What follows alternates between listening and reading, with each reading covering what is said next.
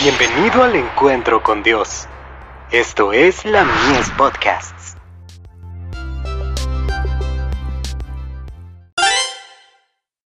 Hijos e hijas de Dios. Moramos en su amor. Y les he dado a conocer tu nombre, y lo daré a conocer aún, para que el amor con que me has amado, esté en ellos, y yo en ellos. Juan 17, verso 26. Su compasión propia es dañina para usted.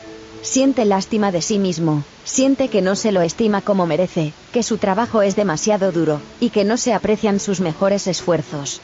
Estos sentimientos son el resultado de una enfermedad espiritual, que puede curarse únicamente mediante la fe en Cristo. La tentación lo asalta cuando está fatigado o perplejo, pero cuando aparezcan los primeros síntomas, y el enemigo obre para inducirlo a quejarse y a murmurar, mire a Jesús, confíe en su Salvador. Esta es la única cura para esa malaria espiritual. Si permite que su mente se explaye en estas cosas, el enemigo verá que se preocupa por ellas. Pondrá su vidrio de aumento ante sus ojos, y las pequeñas colinas de dificultades aparecerán como montañas.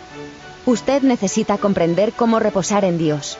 Es su privilegio tener un corazón sabio, modelado por el Espíritu Santo, y este es el fundamento de toda felicidad.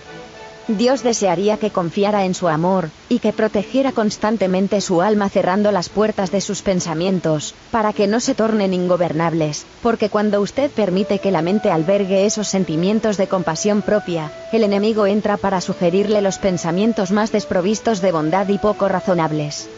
Escuche a Jesús, siga su consejo y no se extraviará del único que le puede traer paz, felicidad y plenitud de gozo. Cualquier cosa que los demás puedan pensar de nosotros, o puedan hacernos, no necesita interrumpir esta unidad con Cristo, esta comunión del Espíritu. Usted sabe que no podemos encontrar reposo en ningún lugar fuera de Cristo.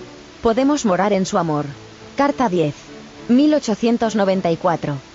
Este testimonio personal infundirá ánimo a muchos. Los fideicomisarios de los escritos de Elena G. de White.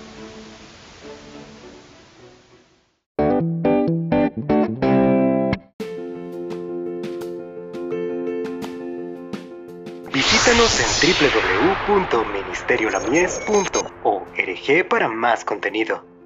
Dios te bendiga.